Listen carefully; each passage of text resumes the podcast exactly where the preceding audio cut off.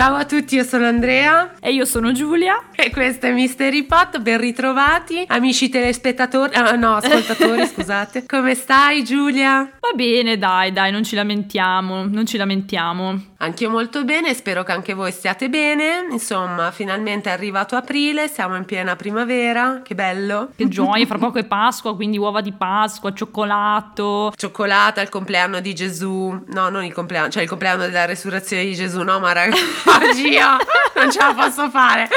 Comunque, cioè, quando c'è di mezzo Gesù ci sono sempre le feste, quindi va sempre bene. È comunque dai. qualcosa che ha a che fare con Gesù, ecco, mettiamola così. Ecco, esatto, e finché c'è Gesù di mezzo, insomma, c'è del vino sicuramente. E dopo queste premesse, oggi è un po' così. Io direi di iniziare con la puntata. Vai. Vado. Cito testualmente, quindi immaginate una voce che dice questa cosa, quindi cito esattamente e parto così. Signore e signori, vogliate scusarci per l'interruzione del nostro programma di musica da ballo, ma ci è appena pervenuto uno speciale bollettino della Intercontinental Radio News alle 7.40 ora centrale. Il professor Farrell dell'osservatorio di Mount Jennings, Chicago, Illinois, ha rilevato diverse esplosioni di gas incandescente che si sono succedute ad intervalli regolari sul pianeta Marte. Le indagini spettroscopiche hanno stabilito che il gas in questione è idrogeno e si sta muovendo verso la Terra a enorme velocità. What? Esatto, what? Parto col botto, ma spero che anche voi abbiate fatto what così come ho fatto io. Siamo nel 30 ottobre del 1938 e questo è il comunicato di un noto programma radiofonico dal titolo Mercury Theatre on the Air.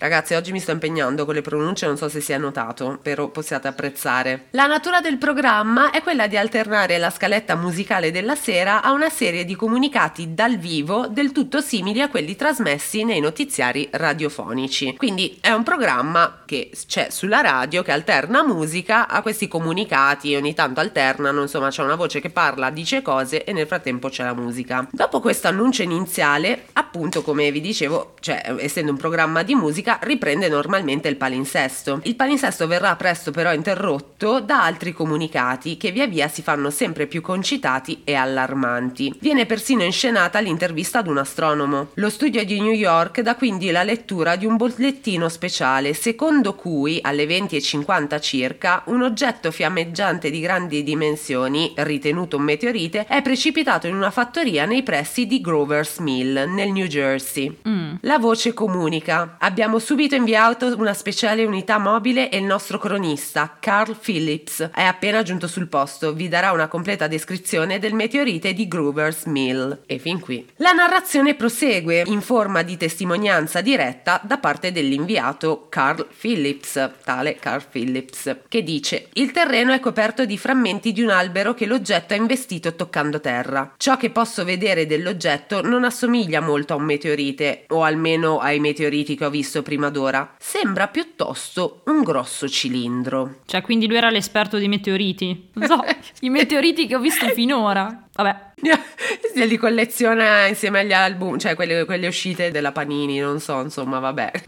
Sei il campioncino di meteoriti. Va bene. Diventa quindi evidente che non si tratta di un oggetto naturale, ma di un qualche manufatto. Mentre l'inviato sta descrivendo la scena, l'oggetto misterioso inizia a muoversi. Un momento! Sta accadendo qualcosa! Signori e signore, è terrificante! L'estremità dell'oggetto comincia a muoversi. La sommità ha cominciato a ruotare come se fosse avviata. La cosa deve essere vuota all'interno. A quel punto si odono delle voci concitate. Si muove! Guardate, si svita! Si svita, dannazione! State indietro, state là, indietro, lo ripeto. Può darsi che ci siano degli uomini che vogliano scendere, ma è rovente, sarebbero ridotti in cenere. State indietro, laggiù, tenete indietro quegli idioti. E all'improvviso si distingue il rumore di un grosso pezzo di metallo che cade. Mm. Phillips, l'astronomo, l'esperto di meteoriti, è terrorizzata a questo punto e aggiunge: Signore e signori, è la cosa più terribile alla quale abbia mai assistito. Aspettate un momento, qualcuno sta cercando di affacciarsi alla sommità. Qualcuno o qualcosa? Nell'oscurità vedo scintillare due dischi luminosi. Sono occhi? Potrebbe essere un volto. Potrebbe essere. E scusate, ho dovuto farlo perché c'è scritto urlo di terrore della folla. e quindi eh, questo. Dopo qualche secondo di interruzione, la storia riprende descrivendo la devastante avanzata Di chi? Certo, degli alieni. Ma questa storia ci sta un po' sfuggendo di mano, mi sa. sì, sì, siamo oltre il verosimile. Signore e signori, devo riferirvi qualcosa di molto grave. Sembra incredibile, ma le osservazioni scientifiche e l'evidenza stessa dei fatti inducono a credere che gli strani esseri atterrati stanotte nella fattoria del New Jersey non siano che l'avanguardia di un'armata di invasione proveniente da Marte. La battaglia che ha avuto luogo stanotte eh sì. Oddio, ma che è? Siamo nel 38. Vabbè. La battaglia che ha avuto luogo stanotte a Groovers Mill si è conclusa con una delle più strabilianti disfatte subite da un esercito nei tempi moderni. La trasmissione poi prosegue seguendo la trama del romanzo di Wells fino all'epilogo in cui i marziani vengono inaspettatamente sconfitti. E attenzione che qua vi ho già dato un input. La folla inizia a impazzire, c'è chi non aspetta nemmeno di inserire il finale e inizia a fare armi e bagagli e la sanità mentale ovviamente in quel momento inizia a vacillare per tutti, la gente inizia letteralmente a farsela addosso. È il disastro. E così termina la storia. Se non fosse che questo è il risultato di uno dei più grandi scherzi, forse, e poi vi do un altro parere, della storia dei media ex moderni, perché oramai la radio non è più super modernissima, però a quei tempi era praticamente innovazione pura. Perché Orson Welles, il narratore, nonché regista e produttore del programma, aveva come scopo solo quello di festeggiare Halloween. proponendo un adattamento di un noto romanzo di Wells, La guerra dei mondi. Malgrado gli avvisi trasmessi prima e dopo il programma, gli ascoltatori non si accorsero che si trattava di una finzione, credendo che stesse veramente avvenendo uno sbarco di extraterrestri ostili nel territorio americano. Diverse testate giornalistiche pubblicarono articoli su come il programma aveva generato panico e psicosi di massa tra i cittadini americani, provocando vere e proprie fughe sulle colline e narrando di famiglie barricate nelle loro case. Questa è la storia di questo grandissimo scherzone che però non nasce come scherzo perché era stato comunicato che si trattava di finzione, però la gente insomma dà comunque di matto. Questo perché, come avrete intuito, questa puntata è un po' speciale perché volevamo insomma parlare degli scherzoni del folklore popolare che hanno condizionato le credenze. Visto che siamo al secondo di aprile, ci sembrava carino, no? Scherzone, scherzone. Scherzo, ci siete cascati, vero? Ci siete cascati, ci avete creduto fin dal primo minuto, io lo so, me lo sento. E niente, e voi dite, boom, bam, finisce qui. E no, e no, è qui che casca l'asino. Perché nello stesso periodo, quindi siamo intorno, anzi no, siamo proprio nel giorno di Halloween, 60 anni dopo, nel 31 ottobre del 92, la BBC manda in onda una trasmissione dal nome Ghost Watch, che era un live show promosso come prodotto di fantasia che però ha causato diversi casi di stress post-traumatico e un caso di suicidio. Aia. Quindi attenzione agli scherzi che fate perché poi, insomma, non, non finisce finisce sempre bene. Tipo mettere la nonna nel freezer, ecco, magari quello non lo facciamo, eh. O il gatto nel microonde, non fatelo. Non fatelo a casa.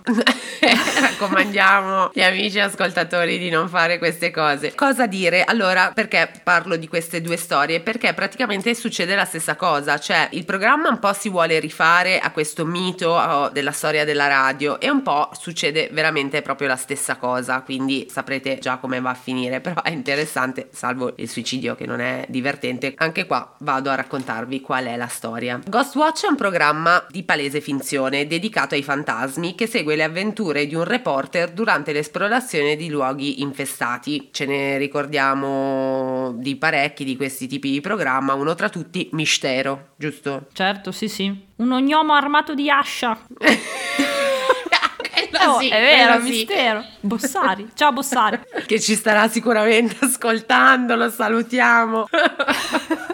Vabbè, in uno speciale di questo programma, la crew avrebbe investigato su una famiglia perseguitata da fenomeni di poltergeist. C'era uno studio a discutere gli sviluppi, c'era il pubblico in ascolto, il programma era in diretta e il pubblico aveva anche la possibilità di mettersi in contatto col programma per parlare dei fenomeni paranormali ai quali, non so, aveva assistito, insomma, dei quali era testimone. La diretta era scritta e sceneggiata, quindi ripeto e ribadisco, di palese finzione finzione. Viene pubblicizzata dichiaratamente come opera di finzione, tanto che la BBC stessa apre il programma con le intro dedicate solitamente alle produzioni fiction e non ai talk show o ai documentari, includendo nei crediti finali i riconoscimenti agli sceneggiatori per lo più. Quindi proprio palese, palese, palese. Eh sì, magari palese per te che sei del mestiere e magari lo sai. Io che credo a tutto, magari non ci faccio caso o magari lo vedo a programma iniziato, capito? Ecco, io voglio solo dire questo, che è mm-hmm. vero che è stato comunicato, è anche vero che uno che non ha visto la pubblicità apre il programma iniziato. Sì, è vero, quando iniziava il programma iniziava appunto, non è che avevi modo di tornare indietro, vedere i titoli. Sì, sì, ci sta, negli anni 90 effettivamente era un po' più difficile accorgersene. E perché infatti il set era assolutamente reale, era proprio quello tipico dei live show, il coinvolgimento dell'audience faceva il resto, quindi immaginatevi questo salotto dove ci sono questi esperti che parlano, mostrano le immagini di questa famiglia che vive in questa casa infestata, il pubblico parla, commenta con le sue esperienze, cioè veramente immaginati di accendere e sei già lì, non capisci molto, cioè a te sembra che stiano parlando di qualcosa di serio che perlomeno loro prendono seriamente, ecco. Ho letto una definizione in una delle fonti che ho trovato che mi è piaciuta moltissimo e ve la riporto testuale. L'ambizione era quella di rendere volutamente il confine tra realtà e finzione talmente sottile da riuscire a spostare la barriera della sospensione dell'incredulità oltre la soglia della coscienza dello spettatore. Quella stessa coscienza che tante volte al cinema per molti fattori non si riesce ad abbattere fino in fondo. Quindi tu al cinema lo sai che sei in un cinema e che quello che stai vedendo è finto, ma se tu sei a casa sul tuo divano e guardi la televisione e vedi delle persone che parlano seriamente di qualcosa, per te può anche essere vero, vedi questi tutti concitati, gli dai credito, insomma questo è quello che è successo. In un segmento della diretta, la madre della famiglia perseguitata dal poltergeist mette a letto i bambini e una volta spente le luci, una delle telecamere, che erano state ovviamente piazzate apposta per riprendere i fenomeni della casa infestata, mostra una figura spettrale. Oh mamma. Il pubblico inizia allora a chiamare a raffica lo show quindi centinaia di chiamate per dire che loro avevano visto, perché sai, loro li hanno fatto anche, mi sa, finta di non vedere, mandavano le riprese, facevano finta di parlare e dal pubblico invece cominciano a chiamare per dire che loro hanno visto qualcosa. Il programma rifà vedere anche lo spezzone, però casualmente non si vede più niente, quindi mm. poi si crea il dibattito e quindi ovviamente immaginate che il programma continua su questa linea con un crescendo sempre più teso verso l'inquietudine, verso la paura degli spettatori. Quindi vai, dai che ti ridai a speculare su quest'ombra, su questa figura che era uscita, fino a che dei disturbi tecnici causano malfunzionamenti nel collegamento con gli invitati. Gli episodi tra virgolette, non mi vedete ma le sto facendo, paranormali, aumentano sempre di più e si estendono alla trasmissione causando un blackout in studio e si va a credere che lo spirito prenda possesso del conduttore spingendolo no, a compiere destabilizzanti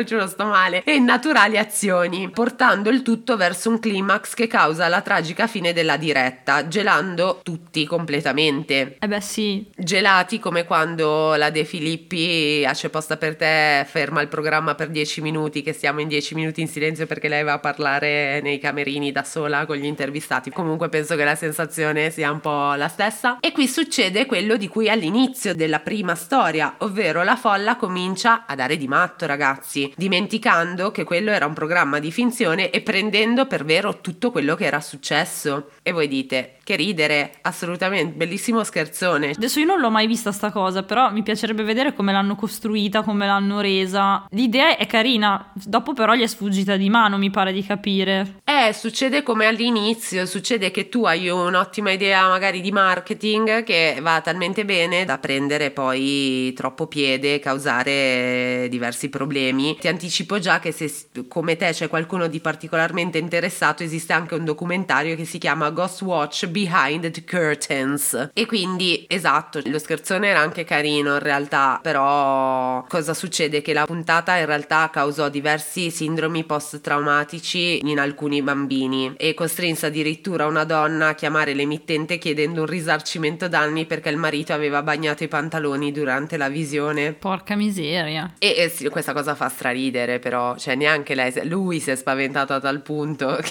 la, la signora ha chiamato. Mi dovete pagare la lavanderia perché io non laverò questi pantaloni a mano di mio marito che si è pisciato addosso, scusate ma almeno la lavanderia. O me ne comprate nuovi e questi li cestino immediatamente. La verità è che questo geniale programma muore poi mediaticamente quando purtroppo, questo è un po' meno divertente, anzi assolutamente non divertente, quando un adolescente affetto da disturbi dell'apprendimento e da alcune disabilità mentali si toglie la vita perché è convinto di poter rimanere con la propria famiglia in forma di fantasma. Oh mamma no. Eh sì, scrive un, un biglietto dove spiega cosa sta facendo, quindi insomma poverino soffriva di questa esistenza e decide di fare questa cosa con la consapevolezza, con la credenza di rimanere in famiglia sotto forma di fantasma e quindi di rimanere insieme a loro. Questa è una cosa che mi fa piangere, mi ha proprio versato lacrime su questa cosa perché è bruttissima. E quindi queste sono le storie di questi due eh, eventi mediatici che non sono mai stati spacciati per cose vere, cioè c'era proprio la prerogativa di far sapere che erano finzioni, che però sono stati fatti talmente bene, comunque la sceneggiatura, la sceneggiata era talmente credibile che la gente ha perso di vista il fatto che fossero un gioco, diciamo, neanche uno scherzo, proprio un gioco perché era stato dichiarato fin da subito. E basta, queste sono le mie storie degli scherzoni d'aprile, riferite agli scherzoni d'aprile. Sono rimasta un po' scioccobasita, però ecco, bisogna sempre forse riportare le cose negli anni in cui sono successe, perché se tu adesso senti alla radio che c'è una invasione aliena, cioè due domande te le fai. E poi anche questa cosa qui di Ghost Watch, forse negli anni 90 il pubblico era anche meno abituato ai reality, certo. invece adesso noi praticamente viviamo di reality, e, mentre invece forse una cosa così costruita che sembrava reale, eh, in qualche modo ha preso veramente, cioè magari non c'era neanche la malizia di dire ma può essere una cosa finta, perché io mi ricordo mio nonno che mi diceva, per avvalorare una cosa, mi diceva eh ma l'hanno detto in televisione, cioè per Mm, lui la vero. cosa che veniva detta in televisione era vera, quindi no, idee potenzialmente geniali ma alla fine che hanno provocato danni e isterie di massa. Non conoscevo queste storie, quella di Orson Welles sì, perché mi ricordo che lui era un- comunque un pazzo e aveva queste idee, era anche un po' megalomane, quindi faceva queste cose. Sì, sì, Però Ghost Watch no. Diciamo che allora poi la prima storia, che è quella insomma dell'invasione degli alieni, della guerra dei due mondi, c'è anche un altro media che si mette di mezzo, che sono le testate giornalistiche. Sui giornali viene fuori di tutto, cioè proprio chiaro che aumentano, ingigantiscono anche la cosa lì un po'. Quindi c'era la radio avvalorata e ingigantita dai giornali, cioè diciamo che anche loro ci hanno messo del loro. Poi alla fine, come dici tu, il regista produttore eh, era un po' megalomane e ci ha molto sguazzato su questa cosa. Se l'è tirata a suo favore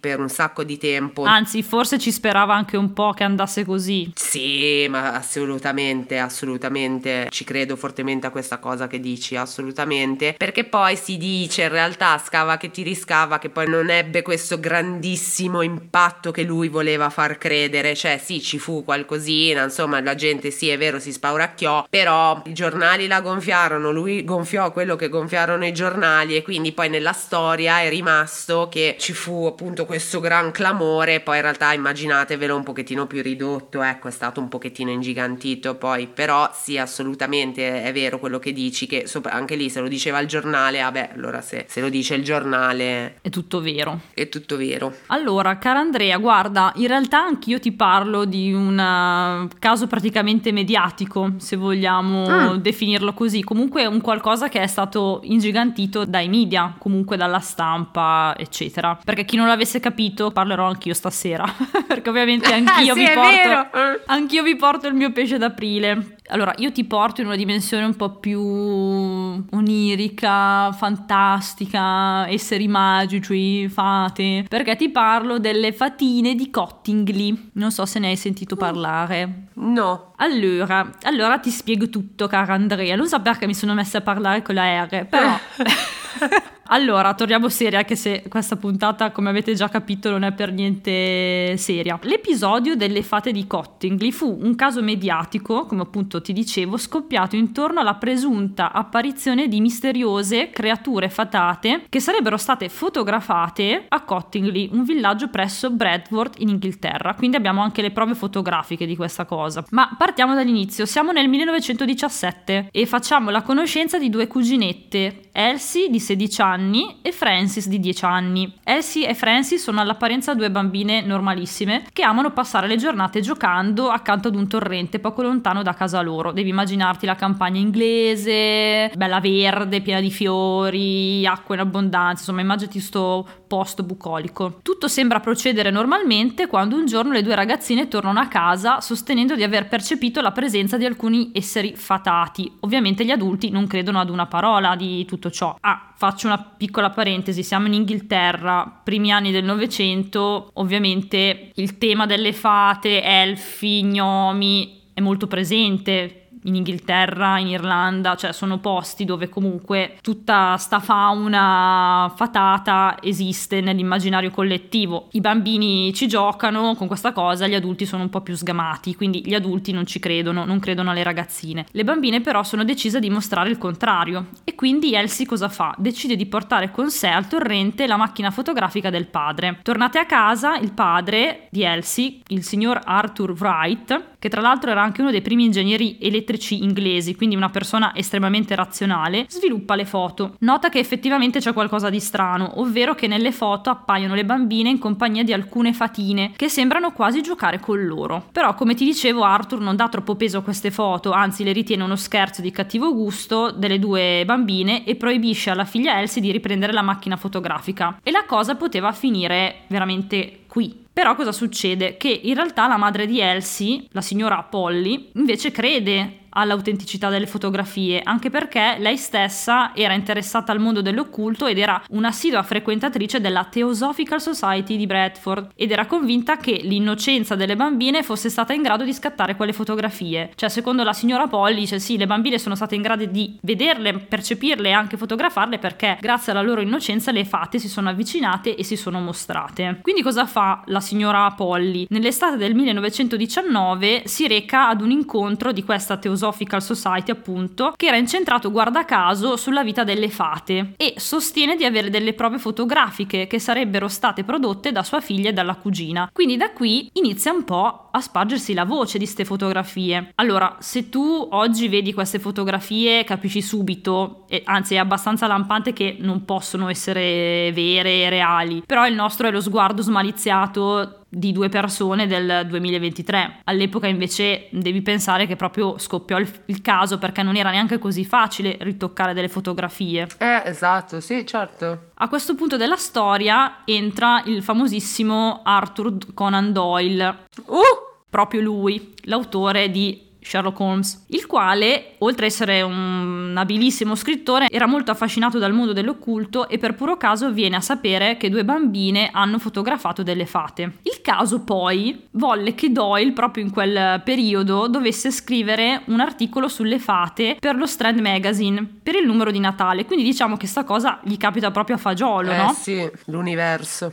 E quindi si butta anima e corpo nel tentare di dimostrare che tutta sta faccenda è reale. Quindi Doyle inizia a mostrare queste fotografie nei vari studi fotografici e cerca di farle analizzare, però ottiene sempre un po' la stessa risposta, ovvero che non c'erano tracce di manomissione della pellicola, però tutti gli dicevano sì, però è chiaro che le fate non esistono e quindi queste fotografie in un qualche modo sono state ritoccate. Magari la pellicola non è stata manomessa, però comunque qualcosa di strano c'è, sono comunque dei falsi. Doyle mostrò addirittura le stampe a Sir Oliver Lodge, che era uno studioso di fisica, che anche lui le considerò false, anzi avanzò l'ipotesi che si trattasse di un gruppo di ballerini mascherati da fate e anche presunti esperti di fate affermarono che le acconciature erano troppo parigine per essere vere. Soffermiamoci un attimo su questa affermazione di Lodge che sostiene che le bambine avessero una compagnia di ballerini nel giardino di casa però vabbè, posso capire lo scetticismo, però ecco, la spiegazione mi sembra un po' esagerata. Direi. Doyle però non si accontenta di queste risposte e mosso se vuoi anche dalla speranza genuina che queste fate esistano davvero, si spinge oltre e nel luglio del 1920 si rivolge a Edward Garner che era un teosofo e gli chiede di andare a Cottingley con lui per studiare un po' la situazione. Quindi Garner accetta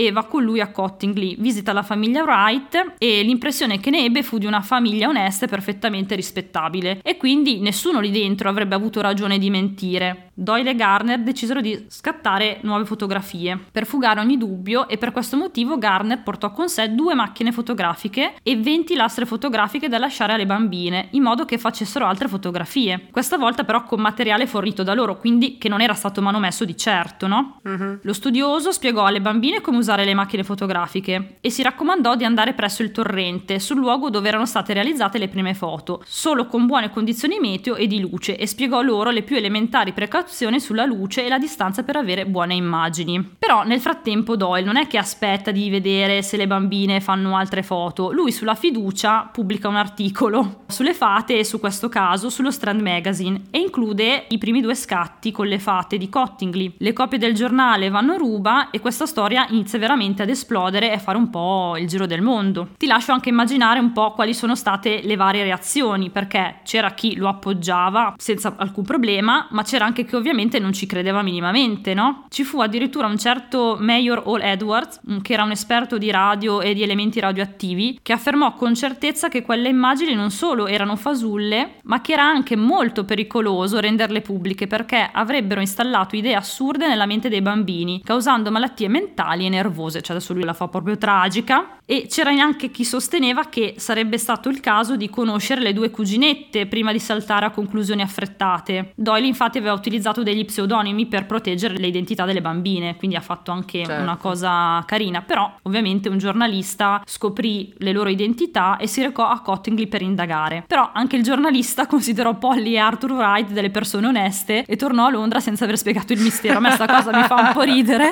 Va lì, vorrei chiedervi delle cose. Sì, ma noi siamo rispettabili. Ah, ok, va bene, allora niente, vado via. Tutto a posto.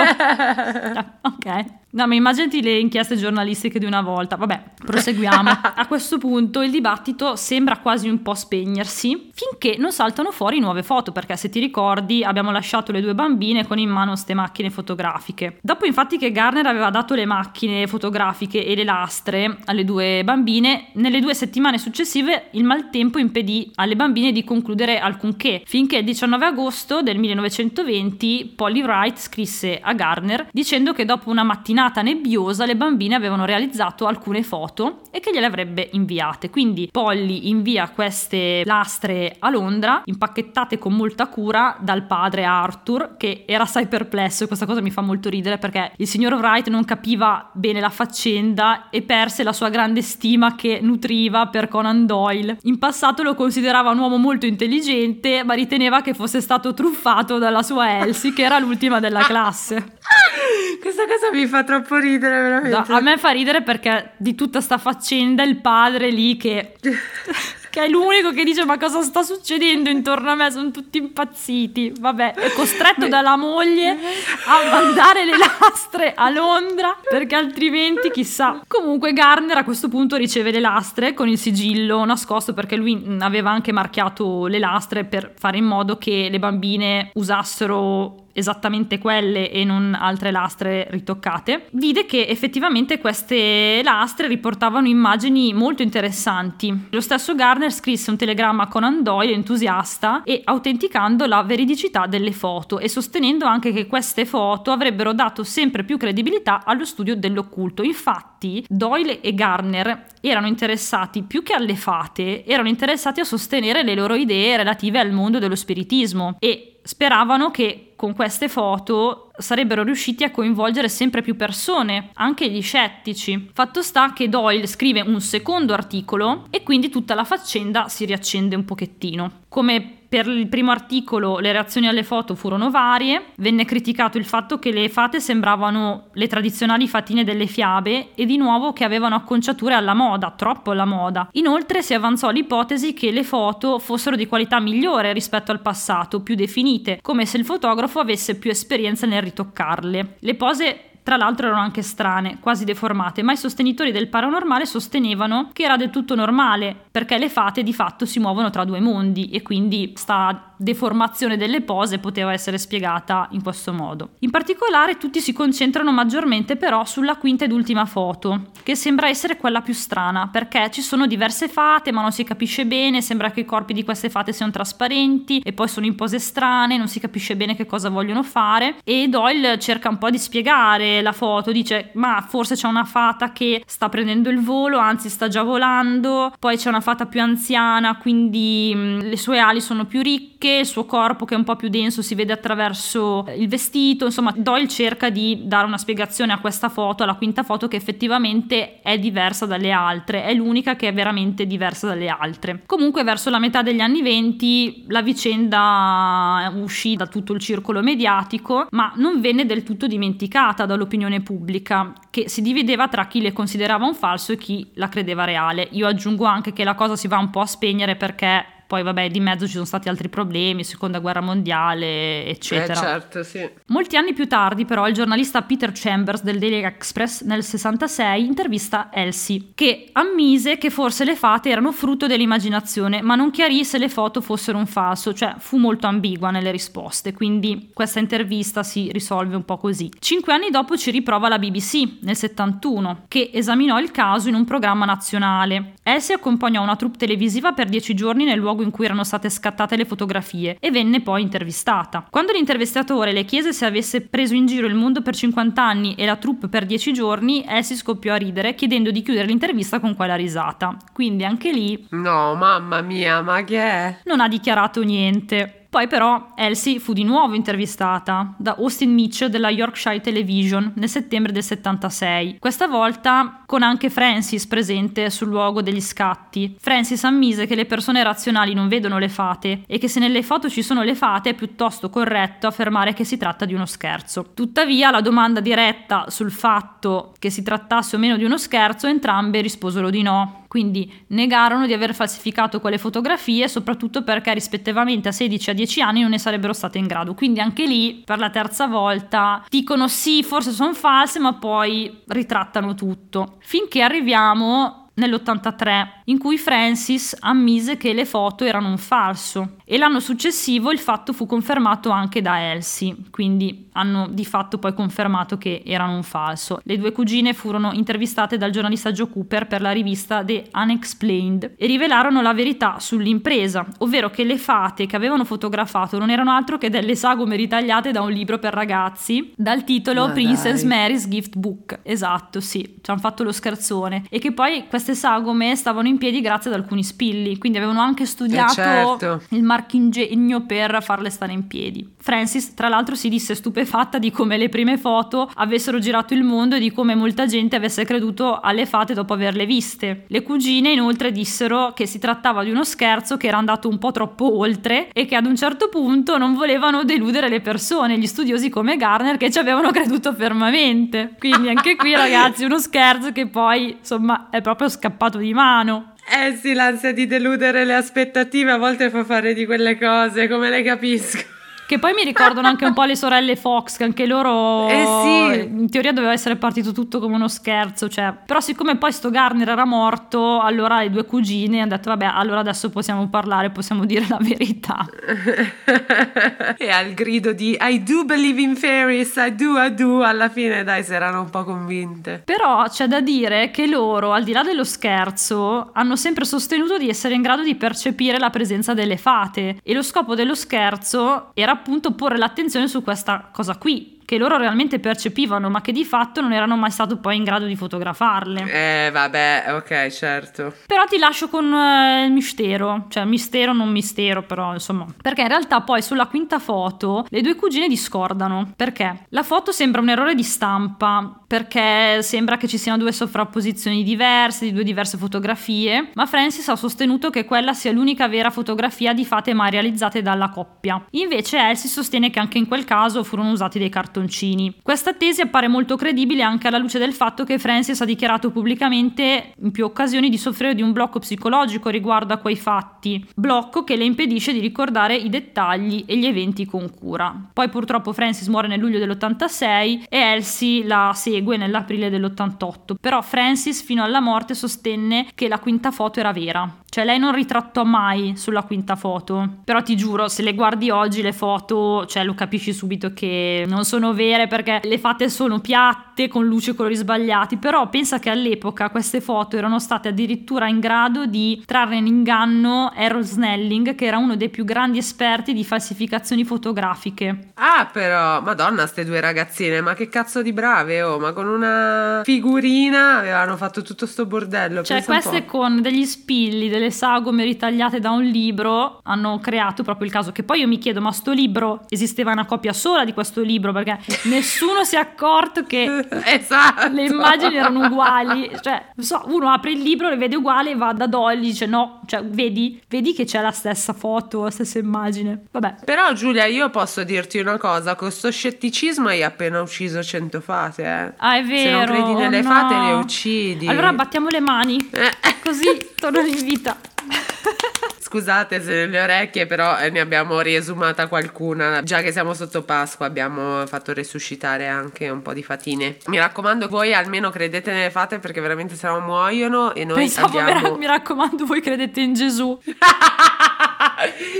voi credete più nelle fate o in Gesù? Beh, lasceremo questa domanda aperta. Sì, sì. Benissimo, Giulia. Ma che, ah, questa storia mi è piaciuta tantissimo, mi ha fatto anche parecchio ridere. Poi c'è di mezzo il mio personaggio preferito, del quale sicuramente parleremo, che è Arthur Conan Doyle. E quindi mi hai reso felice, ti ringrazio. Ma guarda che anche le tue storie mi hanno preso tantissimo, soprattutto Ghost Watch. Io non lo sapevo, cioè non sapevo nulla. Allora mi spiace molto per l'epilogo tragico che poi c'è stato, però è molto interessante come la gente ci abbia Mm. creduto così tanto. Cioè questo dimostra poi il potere dei media, eh. Eh sì, eh, A sì, qualsiasi sì, livello proprio. Chissà quante persone saremo in grado di influenzare con questo podcast. Adesso tra un po' vi raccontiamo una roba che non è un cazzo vera, che ci riguarda boh, personalmente, ma voi che avete fiducia in noi ci crederete tantissimo e a tutti direte ah ma hai sentito quel podcast dove hanno detto questa cosa e grazie a lì boom di ascolti e finalmente potremo lasciare i rispettivi lavori. No, scherzo. Ma magari,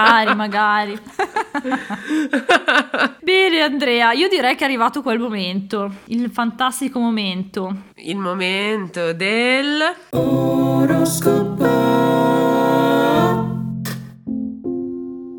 Bene amici, iniziamo con una gioia, una gioia che va allo scorpione. Aia. Sì, amici dello Scorpione, ci sono una serie di pianeti che si oppongono a voi, che vi stanno mettendo e vi metteranno a dura prova nei prossimi giorni. Il casino nasce soprattutto dal fatto che voi ci state mettendo anche la vostra buona volontà nel voler sistemare le cose, specialmente state cercando di fare i bravi, quindi niente vendette o cose strane, ma potreste essere vittima di qualche incomprensione e non mancheranno i momenti di tensione con chi sta tirando la corda da un po' di tempo. Tutto questo disagio vi farà venire la voglia di prendere e partire, perciò andate subito a controllare le offerte Ryanair che non si sa mai potrebbero salvarvi. Io colgo anche l'occasione per dire a Ryanair che se vuole io sono qui, se vuole sganciare un coupon. Sponsored by...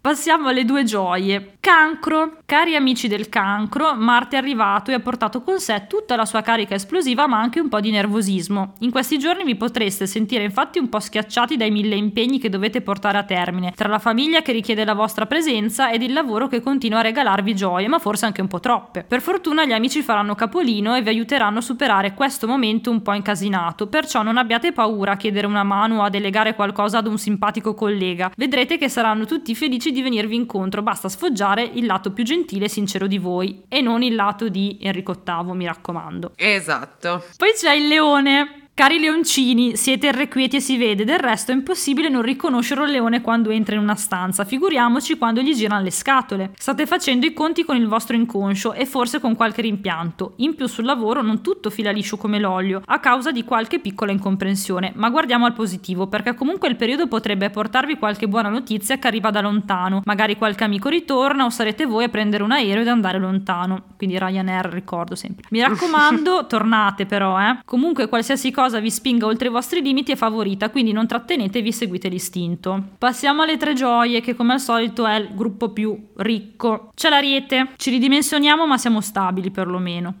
Ok. Ariete, continua ad essere un buon periodo per noi Ariete. È vero che la luna piena in bilancia dei prossimi giorni e Marte in cancro ci sta portando un po' di nervosismo, specialmente per quanto riguarda le relazioni e la famiglia, ma abbiamo ancora il Sole e Giove nel segno, che continuano a darci speranza, grande energia e soprattutto voglia di fare. Vi regalo queste tre gioie anche perché è un ottimo momento per le finanze e potreste ricevere ottime notizie in merito e magari quell'amico che vi deve ancora i soldi della pizzata si farà sentire. Il periodo vi spinge anche a coltivare i vostri talenti, non sia mai che i vostri hobby possano diventare un lavoro, tipo mm. Mystery Appunto. Ragazzi, è la volta buona, eh, speriamo. Poi ci sono i gemelli. Cari gemelli, anche per voi si apre un bel periodo. La luna piena in bilancia vi riattiva i sensi, vi scuote e vi riaccende la voglia di amare, di essere creativi, di divertirvi e perché no, vi porta anche un po' di fortuna che non guasta. Ci sono forse un po' di rallentamenti sul lavoro, ma poco male perché il team e i colleghi che avete attorno vi sapranno dare il giusto supporto. Il periodo sembra anche ottimo per investire e compiere scelte concrete per il vostro futuro che vi possono portare un guadagno concreto. Attenzione solo a non essere troppo precipitosi, pensateci una volta in più e non sbaglierete. Quindi, Vergine, cari amici della Vergine, finalmente inizia ad esserci un po' di movimento dopo un po' di calma piatta. È vero che Saturno contro è arrivato e ci starà per un bel pezzo, ma di certo non vi annoierete. Noterete un grande fermento in questo periodo tra colleghi e amici che arrivano se ne vanno e progetti che stanno per partire. Il periodo favorisce i viaggi e tutto ciò che vi spinge ad andare lontano, a superare i vostri limiti. Ottimo momento anche per gli studenti per iniziare qualche corso di formazione o per dedicarvi allo studio in generale. Buone notizie anche per le finanze finanze, quindi dai, è vergine. Poi abbiamo i nostri cari amici del Sagittario. Amici del Sagittario, finalmente potete tirare un sospiro di sollievo perché Marte si è levato dall'opposizione e vi toglie un po' tutto quel nervosismo che spesso avete regalato alle persone che vi stanno intorno. Quindi anche le persone che vi stanno intorno ringraziano. Detto ciò, è veramente un buon momento per dedicarvi a voi, al vostro quotidiano, per andare a sistemare un po' le cose. Anche dedicarvi al vostro benessere potrebbe essere una buona idea, dato che voi siete così abituati a pensare positivo che spesso vi dimenticate che ogni tanto bisogna prendersi cura di se stessi. Fatevi un regalo, concedetevi una coccola dopo tante battaglie, ve lo meritate.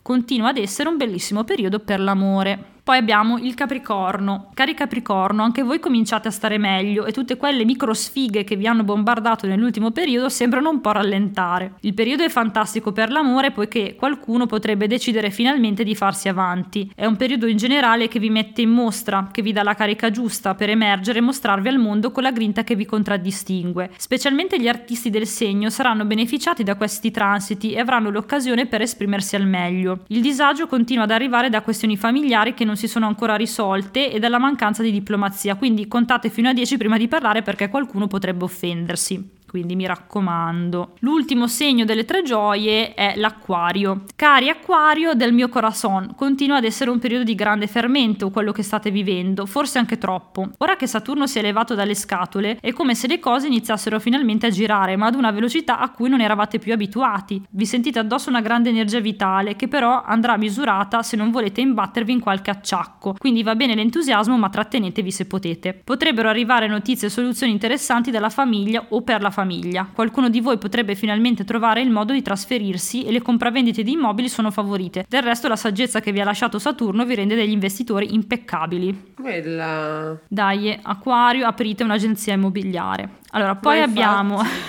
che vanno tantissimo al giorno d'oggi, quindi proprio investimento eh, super sicuro. Apriamo le quattro gioie con la bilancia. Cari bilancini, la luna piena dei prossimi giorni nel vostro segno vi porta grande energia. Dei cicli si chiudono, dei progetti si concluderanno positivamente o semplicemente arriveranno notizie che vi chiariranno un po' di più le idee e ce n'è veramente bisogno perché l'opposizione di Giove da qualche mese vi sta creando non poca confusione. Per voi il periodo è ottimo per mirare alla vostra indipendenza e alla vostra emancipazione. Ci sono dei legami che sarebbe meglio meglio rivedere o proprio spezzare per la vostra sanità mentale e questo cielo ve lo permette, grazie anche ad un fermento lavorativo che vi porta a sfide ma anche grandi opportunità. Siate bravi a non farvi sfuggire le occasioni. Poi, sempre nelle quattro gioie abbiamo i pesci, che comunque stanno andando forte. Veramente. Cari pesciolini, c'è grande fermento. Notizie positive inaspettate, incontri magici quasi destinati potrebbero affollare le prossime giornate. Qualcuno sarà costretto anche a muoversi fisicamente, quindi aspettatevi di dover compiere qualche piccolo viaggio, anche di lavoro, o perché no dover proprio cambiare mansione sul lavoro, grazie a nuove opportunità che si aprono. Anche l'amore si fa più intenso, quasi sfidante, poiché ci sono delle scelte, delle azioni concrete da compiere. Tutto il periodo insomma vi spinge l'azione e a non lasciare nulla di intentato. Sappiate giocare bene le vostre carte e vedrete che il cielo saprà ricompensarvi. Quest'anno proprio se vi lamentate va coppo, eh. Mm. Ma le 5 gioie vanno al toro. Eh, wow. Voilà! Cari amici del toro, finalmente si va spediti. Saturno ha smesso di rallentarvi, di impicciarsi nei vostri affari, permettendovi di mettere in atto tutti quei cambiamenti che la vita e le circostanze esterne vi stanno chiedendo di attuare da un po' di tempo. Questo è proprio il momento per dare il meglio di voi. Siete belli, affascinanti, magnetici e sarete in grado nei prossimi giorni di farvi ascoltare, complice anche una mente brillante che si riaccende in questo periodo, vi porta idee innovative. Il momento vi chiede di rompere gli schemi. So che non vi piace sentirvi dire questa cosa, ma è ora di uscire finalmente dal recinto. Non tiratevi indietro, ne sarete felici. Un applauso, un applauso al segno del toro che ne ha veramente bisogno e se lo merita, direi. Ha bisogno di incoraggiamento. Sì. Cioè il toro ha sta cosa che fa fatica a iniziare, ma poi quando inizia non lo fermi più, eh.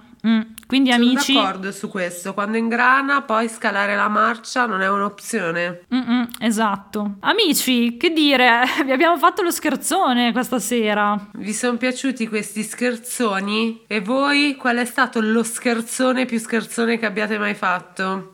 Scrivetecelo, ovviamente. Eh, effettivamente potreste scriverci perché se voi andate su Instagram e cercate mysterypot.podcast trovate la nostra fantastica pagina a cui chiaramente vi dovete iscrivere e lì potete raccontarci tutti questi fantastici scherzi alla Bart Simpson che avete fatto.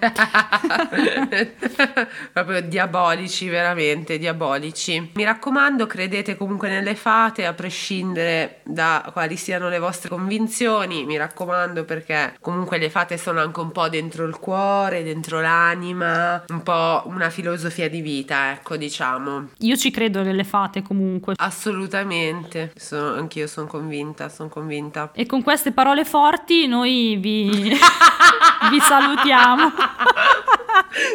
Vi salutiamo e vi diamo appuntamento alla prossima puntata. Vi auguriamo una buona Pasqua. Mi raccomando, festeggiate, Buona mangiate, divertitevi. Se volete mandarci un ovetto, noi lo riceviamo in via dei matti al numero 0. Grazie per essere stati con noi. A presto, ciao! Ciao!